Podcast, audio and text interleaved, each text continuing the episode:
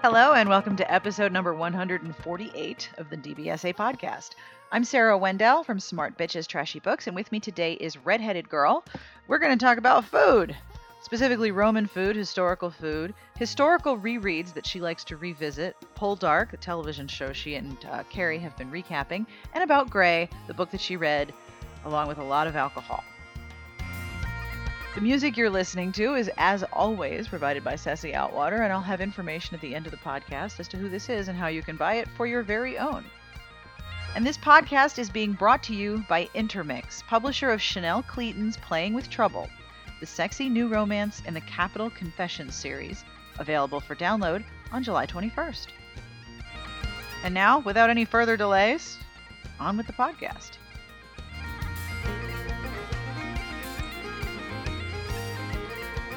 So, how was Grey?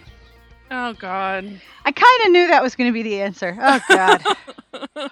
it was it was it was so bad.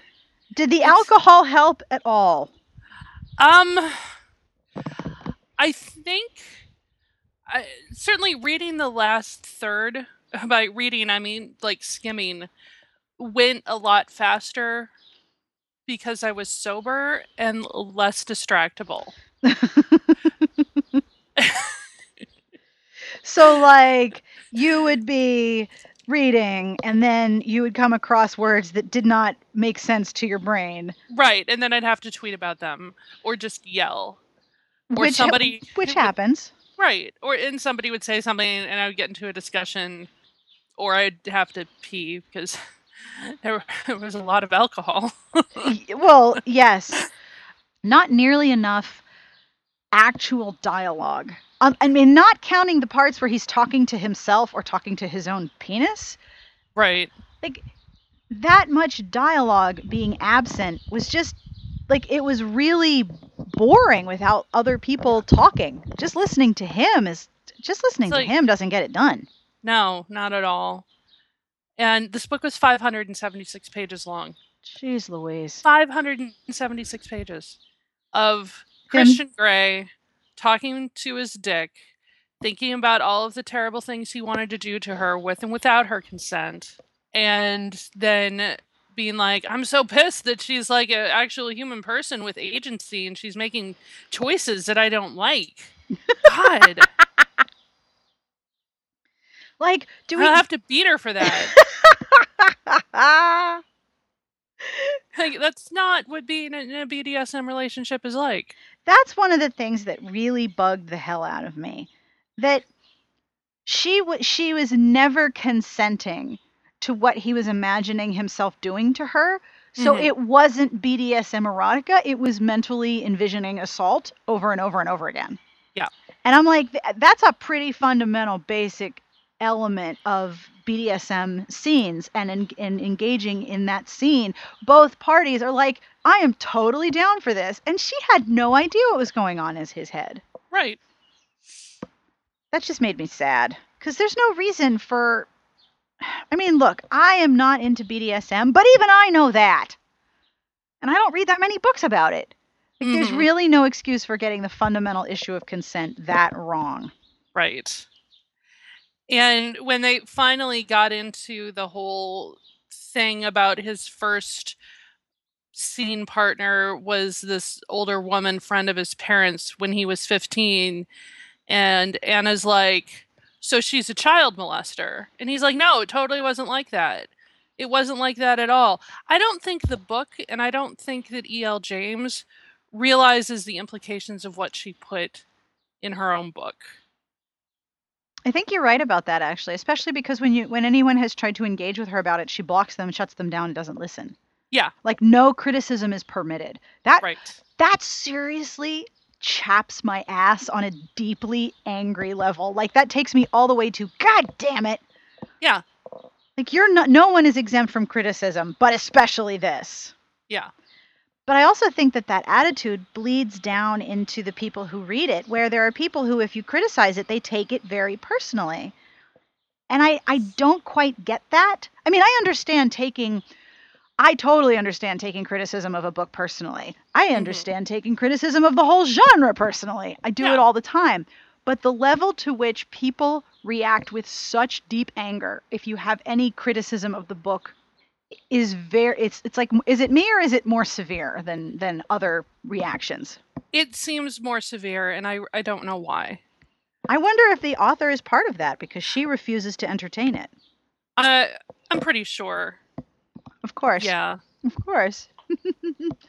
that is yet another thing that she has um what's the word, word I want to use here? Um not borrowed or appropriated, taken from um been influenced by been influenced by Stephanie Meyer. Because I remember an interview where somebody from the press asked her, "Okay, so wait, if if Edward is like totally into Bella and the smell of her blood is incredibly intoxicating, how does he handle when she's menstruating?" And I believe Meyer's answer was, "Ew." Like that was her whole answer. So she wasn't too open about that either. Right. So maybe that's just another thing that E.L. James has um been inspired by. That's a very polite way to put it. I'm very polite today. Yeah. Honestly, it is I think better for Stephanie Meyer and the Twilight property as a whole that Midnight Sun never actually made it past the midway point. well,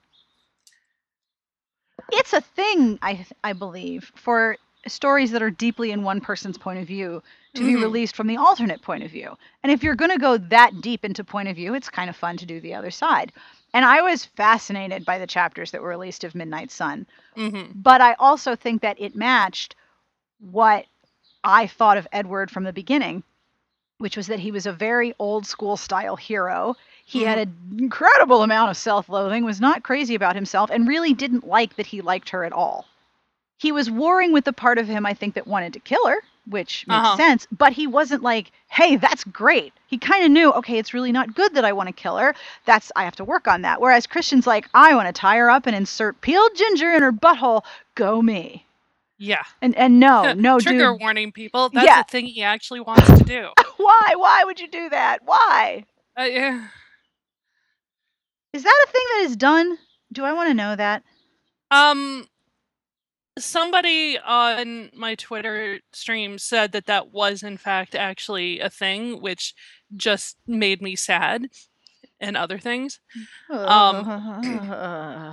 Yeah. so was there anything that you enjoyed about it at all? Was there any part of it we were like, okay, No. all right, not nothing. The end. The fact that it was over. Not the end. Of, the end of the end of the book. Just was like, oh, Christ. Um, but the fact that it was over that made me happy. Aren't there two more? Apparently. You gonna read them? I don't know. I don't know if I can do this to myself again. You are not obligated to go through that again. no. I mean, it was hard enough. Like my my original plan was it came out on Thursday and I was like, okay, I'm going to get a bunch of booze Woohoo! and I'm going to sit on my back porch and I'm going to power through this thing. And I'm just going to marathon it and I'm going to get it over with. And I only made it like 53% of the way before I was out of booze. I wasn't I didn't drink all of my beer, but I drank enough of my beer. Um and I had to I wanted to go to Caroline Linden's um, book release party. So I needed to be sober enough to at least stagger to that. and I was like, I can't anymore. I can't. This book is 576 pages long and it's just endless repetition and I need to stop for right now. I think that Lori, in the comments to my post about the uh, horrible lines accented by businessmen in douchey Mhm. poses, it's staggering how many businessmen are posed in douchey fashion in stock photo archives. Like there's no shortage of businessmen being skeevy in stock Nope. photo land. It's really frightening. but she said basically in the comments, it's like the hot guy opened his mouth and ruined everything. Exactly. There's I could not find anything redeeming or romantic in his point of view. It was actually frightening to me. Yeah, Yeah, it was legitimately scary. And it was one of those weird things where I was like, is is no one else seeing how frighteningly abusive this is? Like he thinks that she is a physical thing that belongs to him and uh, no. just just just no. This is not okay. But apparently there are a number of people for whom this really worked. Yeah, um Kaylee, hello doggy. Um Kaylee and Alina and Cleo and I were talking a little bit on Twitter and we are all kind of going, what do the fans actually think? And Kaylee said that she has seen a number that are disappointed that Christian comes across as so psychotic. I would be disappointed too. It's not romantic. It it's one thing to have a hero that's obsessed with the heroine. I've read that and I've read that done really well. I mean, for God's sakes, Edward does that well. Right. He's a functioning obsessive romance hero. right. I mean, he's still super creepy, like a guy who breaks into your house to watch you sleep. Yeah, that's like totally that's not normal. okay. Yeah, That's not okay. it's not. It's not a surprise that Heathcliff is their favorite hero, and that's their Right. favorite book. Wuthering Heights is their favorite book. But I've read the obsessed hero done well, and you know my catnip is I don't want to like you, I don't want to like you, and I can't stop thinking about your hair. God damn it! Like that always works for me. And Right. this was not even obsessive. This was just creepy. Yeah. This was, oh, I will go get my private detective to go and compile a dossier on her, which includes things like her religious affiliation and stuff like that. And oh, we're going to swipe her car and steal it and not give her the money until she demands it. And find out where she is when she is flying to Savannah and when she announces, "Oh, I'm thinking about going to Savannah to visit my mom for a couple of days because I just graduated from college and I haven't seen her for a while." Like that would be a reasonable thing to do. He Right. lose he yeah he He loses his completely mind. loses his shit. And he's like, "I don't want you to go to Savannah.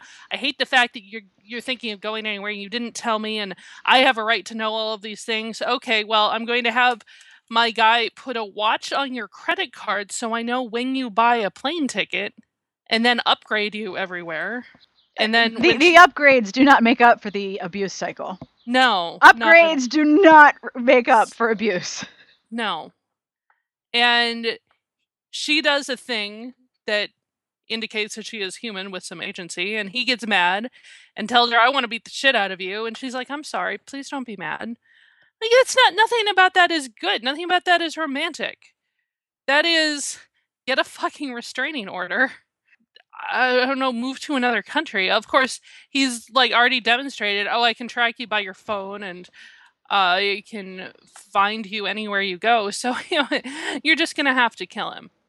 You're gonna have to take a note out of the Jennifer Lopez movie Enough, beat the shit out of him, and kill him. Or you could do the Julia Roberts one. Yeah, which I believe still ends with her killing him. Yep, sure does. She calls the police and says, I've just killed an intruder, and then kills him. Yep. Because he's like, You can't do it. And she's like, Oh, Watch me. yeah, I, I have Aidan Quinn now. Hmm. Like, I really don't need your ass. so I'm sorry that you went through that. Yeah. Well, I do take my job seriously, but We I, are all grateful. I think the next two are, are just gonna have to be somebody else. I'm actually wondering if this one was so upsetting and so not good for the for people who are huge into the series that numbers 2 and 3 will be not as well received and not as not as widely available. We can hope, right? Yeah. Oh well. Well. my- at this point, all all of 50 shades could pretty much be summed up. Well, that was a thing. Yeah. That happened. That was a thing. I really hope we don't get a whole new series of book covers that are just close-ups on body parts. Yeah. 'Cause, you know, we had that whole series of close up on dude accessories, like here's a tie and some cufflinks and a key fob and a belt and some shoes. And, you know, we're going to run out of things because dudes don't have a lot of accessories. If we're going to do close ups on body parts, I'm not here for that. Nope. Here's a nipple. No, Nope. no. No, give me give me naked heroines backs any day of the week. I mean, the ones who don't actually wear corset stays and supporting undergarments underneath the dress from the 1810s. Yes. Them, I totally agree. But I'll take it. Whatever. I'll take it. what I really like is that they're undressing. So theoretically, maybe, perhaps if they were super flexible and interrupted, they'd already removed their corset and were just holding the remainder of the dress up over their front and it was open and they had nothing on in the back. There is not a single line or crease on their backs to show where the corset was. And you Yeah. know they had to leave a crease. Oh yeah. I mean, come on, Oh, oh, underwear yes, leaves a crease. do know. Yes, this is something with which you are familiar. oh yeah. So I want to ask you about your historical cooking column. What you doing? Um, the the next one is a Apicius, which is a fifth century Roman cookbook, and the recipe is um, the some translators translate it as cabbage and others translate it as broccoli. And there's about two paragraphs in the post where I discuss why that is and what why the options are and which direction I might go. I, I actually picked kind of both. And it's a sauce that goes on cabbage or broccoli. Take your pick. Made out of wine and oil and cumin. And I go through the whole process of I start with the Latin and then do the translation or use somebody else's translation because my Latin is not that good. And then go through my like my Oxford Companion to Food and Foods in Antiquity and see what other researchers and historians have said about when did cabbage come into play and what about Brussels sprouts? Brussels sprouts didn't appear until about the 1500s or so. So they're not Brussels sprouts. They're definitely not Brussels sprouts. Does that mean that like Brussels sprouts weren't created as a hybrid vegetable, or that people didn't go, "Oh, hey, I bet I can eat that"? They weren't developed as a vegetable. They were they were created as a kind of a hybrid and Brussels sprouts as we know them didn't become a thing that people ate until about the 14 or 1500s. So you're basically putting a wine and oil sauce on cabbage and broccoli. Cabbage or broccoli. I um I'm I'm okay with this. yeah, I yeah. like this plan. Yeah. The fun thing about Apicius is he usually just gives you a list of ingredients. He doesn't give you any verbs of what you're supposed to do with these things. so you could be like, I'll just dance with this one. right. This one I will store for many months. Right.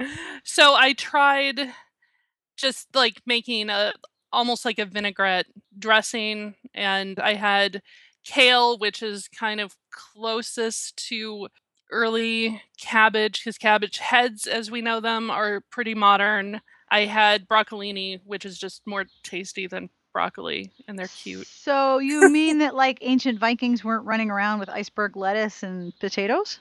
Nope, they were not. Oh, uh, poor them. I know they missed so much. They did. No wonder they had to go pillage and find new vegetables.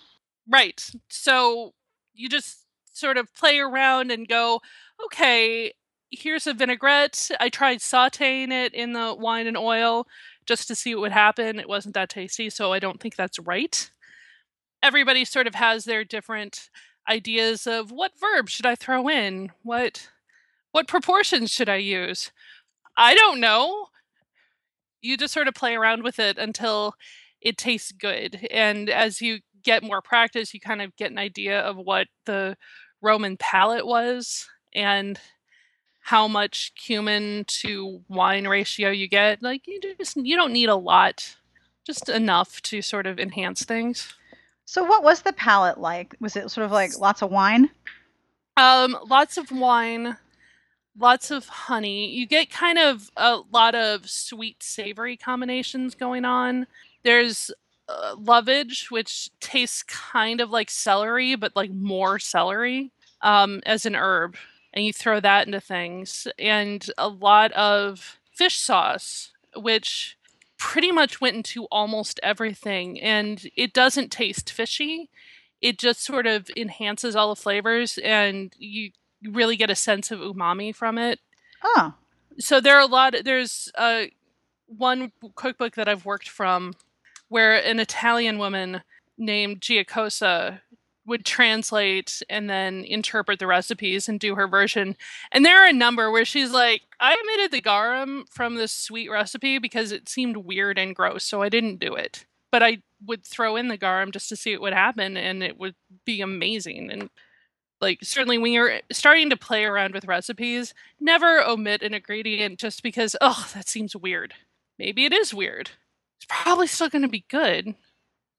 So, have you ever been working on one of these things and reached a point where you were just like, okay, no, that's just going to be gross? Or do you Oh, sort yeah. of like, all right, let's do it?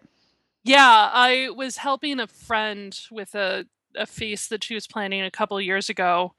And she sent me a recipe to kind of play around with that was onions in ale broth. And I got ale and I got onions and I the other ingredients and I cooked it according to the instructions. Took one one bite and spit it out and was like, "No, no. Everything about that is terrible." and emailed her back and said, You can't use this recipe. You can't serve this to people you like. You shouldn't serve this to people you don't like. It's that bad. That sounds So- really unpleasant. Yeah. But, you know, it happens. Sometimes the the weird stuff turns out to be really good, and sometimes it turns out to be really like, wow, why? Why? I mean, I think I must have done something wrong, but I don't know what it is. Or that was meant for people who are sick or something. I don't know. I I'm don't know. always fascinated by the sick remedies for different people in different countries. Like what you eat or drink when you're ill Mhm. varies widely. Yeah. Not everybody eats chicken soup. I don't understand. I don't understand that either, though there's logical reasons for it.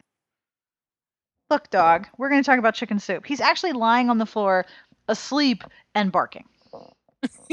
You are not helping, Zeb. I'm helping. Podcast guest, dog. So, what future things are you planning to do with the cooking column? Um, I am going to figure out exactly what this ratafia nonsense is that shows up in Regency. Is it ratafia or ratafia? I've been saying That's an excellent question. I don't know. Well, we'll figure out how to say it and We'll make figure it. it out. And make it exactly. I am going to do medieval gingerbread for around Christmas. I like this plan. Yep, I love Yes. ginger. totally not what you think. We have uh, we have we have established a protest here to the idea of gingerbread. tough, tough dog. Tough. Seriously, dude, there's nobody even you hear we have porch cats. We Mhm. have two strays that live under our porch and so of course we feed them and give them a bowl of water cuz we're not total monsters. right. But whenever they come up on the porch, our existing our one remaining cat says, "Oh, this is stupid." And he just goes upstairs. And the dogs are like, "I smell cat. I hear cat. Cat not here. Cat. I hear cat. I smell cat, but I can't see the cat." All right? Bark. Yeah. So, ratafia or ratafia Mm-hmm. and then gingerbread. And gingerbread. I um, like this. Have you researched a recipe for historical purposes and then started making it regularly to just regularly to eat yourself? I have a a stuffed date, a Roman stuffed date recipe that I don't actually like dates, but I love making this because it's fun and I like to bring it to par- to parties where you take a date and you take the pit out and you put an almond instead inside where the pit was, or you can also use uh, ground pepper and put that in, which is like stuffing tiny little grenades. It's adorable. And then you fry them in honey and serve them. And people think it's awesome because, I mean, dates and honey, Nothing And- is wrong with that. Right. And then the almond is like there's a pit in there, but it's edible. And that that tends to work really well at parties. That sounds delicious. It it is if you like dates. I love dates. I buy a big box of them at Costco, and it's a struggle to make them last a week because I love them. And they're like small little grenades full of sugar. Yeah. So it's not like I should eat them endlessly, but yet I do because they Mhm. are so good. Well, they're they're you know they're a fruit. They're like healthy. My favorite thing to bring to uh, parties is not historical, but it does involve bacon. You take a sweet potato and you slice it lengthwise into quarters. And then you take those quarters and you slice them into fourths. So you have sort of long sections, pieces of sweet potato. Mm-hmm. Cut a package of bacon in half and roll a half piece of bacon around each piece of sweet potato and stab it with a toothpick. And then bake it. Mhm. You're gonna bake it. So I don't know if you're if you're if you're not in the states, I have no idea what this is, but I would say about 375 for 20 to 30 minutes, and you just keep testing them to make sure that the sweet potato gets nice and soft. Mm-hmm. And then when you're done, what when they're cooling just a little bit, You put a little bit of cayenne pepper in a little bit of warm maple syrup, so it's like a pepper syrup, pepper, Mhm. pepper maple syrup sauce, and you drizzle that on top of the bacon wrapped sweet potatoes. It's evil. That sounds delicious. I don't think that's historical though. Probably not. Well, I made it. I made it last year. That's totally historical. Oh yeah, yeah. then absolutely. it counts. History is still happening. Exactly. It just happened when we started the podcast. All of Yep. this now is historical. Yay! Yay. So, what are you reading? Um, I am reading Caroline Linden's Love in the Time of Scandal, which is excellent aftercare for this gray bullshit. we all need aftercare. Right. And she's like, oh my God, the pressure. And I'm like, oh, honey, this is like the lowest stakes thing you could imagine. Are you better than E.L. James? Yes. Are your characters likable? Yes. Does your plot make sense and not horrify me? Yes. That's pretty much all you need. That's all I need. Um, I just finished my first J.R. Ward, Which one? Which the Bourbon Kings? The Bourbon Kings. How did you like it? It was interesting. I mean, it's not really my thing. that was And I- interesting. there were some right. words. It was interesting. It's not really my thing. Um, I am really interested. I know Amanda's planning on reviewing it. I really am interested in what she has to say, um, given that she really loves J.R. Ward. Mhm. And I just feel like the plot could have been cut in half if people would just fucking talk to each other. Oh, but the big misunderstanding makes everything so great. Yeah. I mean, it's not even a big misunderstanding. It's just people going, you know what? I'm not going to tell anybody exactly what's going on so they can help me with my problems. I'm just going to suffer in silence. Only it's not silent. No, no, it's it's Mhm. very rarely silent. Um, I just reached into my box from RT and pulled out Kerrelyn Sparks' Less Than a Gentleman. Oh, and um, the cover copy. Between searching for the missing Monroe sisters and South Carolina being all but lost to the British, Captain Matthias Thomas has more important things to worry about than finding a bride. Come on, dude. You're a romance hero. There's Come nothing more important. truth universally acknowledged, dude. Haven't you heard that? right. But his mother has other ideas. Of course she does. When Matthias finds a beautiful woman in his bed who claims to be his betrothed, he is suspicious of her identity and determined to discover the truth. She's in his bed. What what what what other things do you need to know?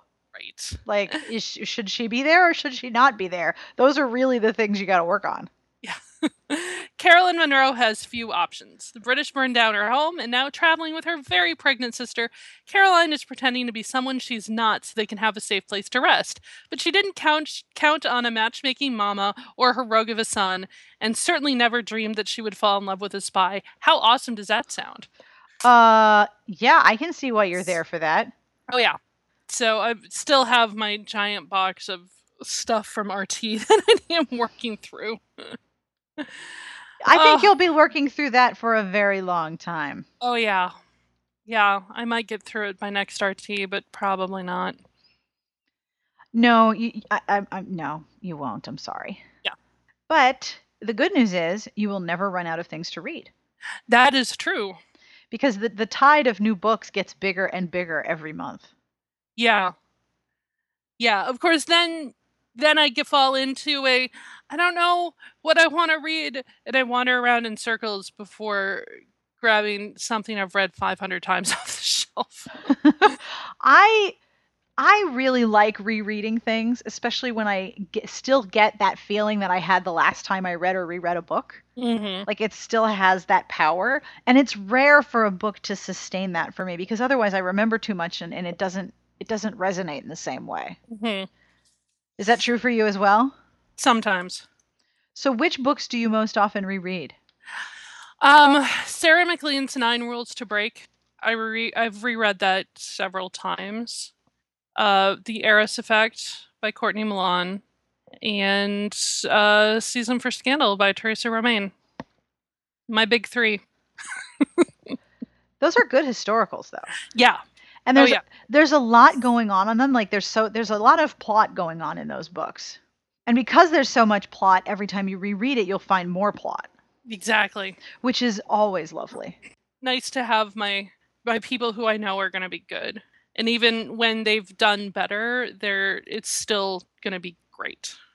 you know what I mean? Like um Unclaimed by Courtney Milan. I didn't like that as much as I like the other Turner Brothers books. It was the Turner Brothers series, right? Yeah, Yes. Um, I didn't like that one as much, but it was still a good book. But I haven't reread it. Like I've I've reread Unveiled a couple of times. Her novella that's that's wrapped up in that series, Unlocked. I actually don't reread that one because it it upsets me so much. because the hero was such an un- ungodly dick to the heroine in the first right, and everybody else is so mean to her. Yes, and then he And comes back and she's like- completely ostracized and miserable. Like, yeah, I remember those feels. Those are recent Yeah. feels. Right. Yeah, like I I remember high school and I don't want to and that that puts me back in high school and I just I don't want to do that. Which I mean that's amazing that Courtney can do that, but I'm like I, I don't need to reread that. It just makes me sad. That's gonna give me bad feels. Yeah. As opposed to the oh my god, would you two idiots just stop being miserable apart and be happy together because I know you can sad feels. Yeah, those are different feels. Yeah. Those feels are always, um, almost always, resolved in a satisfactory way by the end of the Mhm. book. I think my favorite rereads are really much older books. Mhm.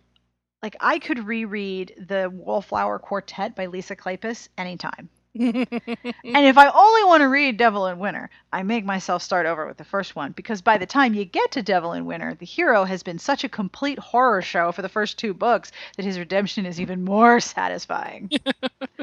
but you know, Yeah. I, I I was talking with somebody about this recently that the grovel is the one of the most important pieces of redeeming a hero, and yet it's often not quite enough. Mhm. Like we Yeah. put so much pressure on the idea of forgiveness. They're like, no, no, no, no, no, no. We need to. Yeah, you need to prove that you're worthy of it. And you need to understand exactly what you did that was so bad. And it's not. I'm sorry that you were upset. I'm sorry that I'm sorry if you were upset is not the actual apology. But to the genre's credit, I haven't seen that many heroes actually deploy that one. Is there Ugh. anything else that you want to talk about or bring up? Uh everybody watch Poldark. Oh my god. Is it is it all of your catnip? Uh yeah. Like it, it's entirely made up of things that you're gonna like. Oh yeah. Yeah, scenery porn, costume porn. Um I mean, I'll be honest, I'm not I'm not a huge fan of Regency costume. Right. It's not quite as pretty and as uh, fussy as I like. Um so the the 1780s is that's that's where I'm at and that's just like oh my god. Oh my god. And Aidan Turner just kind of wandering around being scruffy and he's so pretty. He's so pretty, Sarah. He's so pretty. He's so pretty. Oh my god, hot dwarves. hot dwarf. No, disturbingly hot dwarf. And his brother, hot dwarf you'd settle for if other hot dwarf turned you down. So what are what are things that you recommend? Like if someone's curious, okay, should I watch this show? Who is this show for? Um, the show is for costume drama nerds who when the BBC says we're doing a costume drama, they're like, okay, season pass right now. Um, it's for people who are interested in uh, history that does not involve London at all. And it's all Cornwall. There's mine labor politics involved, and uh, cross class differences on a couple of different levels. Um, one of the things that I really like is that Ross Poldark is not like the perfect hero who never does anything wrong because he ha- he has a lot of growing up to do and he has a lot of shit he needs to sort out and some of it is situational and some of it is uh, you're a kid who suddenly is thrown into a your adult life before you thought you had to. So you didn't you weren't quite prepared for it. So oh my god how do i adult? How do I adult is a really good conflict. Yeah. Yeah, and how do I put up with all of these assholes in my life who want something from who want me to fail? So how do I adult and how do I stick it to the man? how do I adult? How do I stick it to the man? And how do I fix all this crap that went wrong while I was gone? Yep.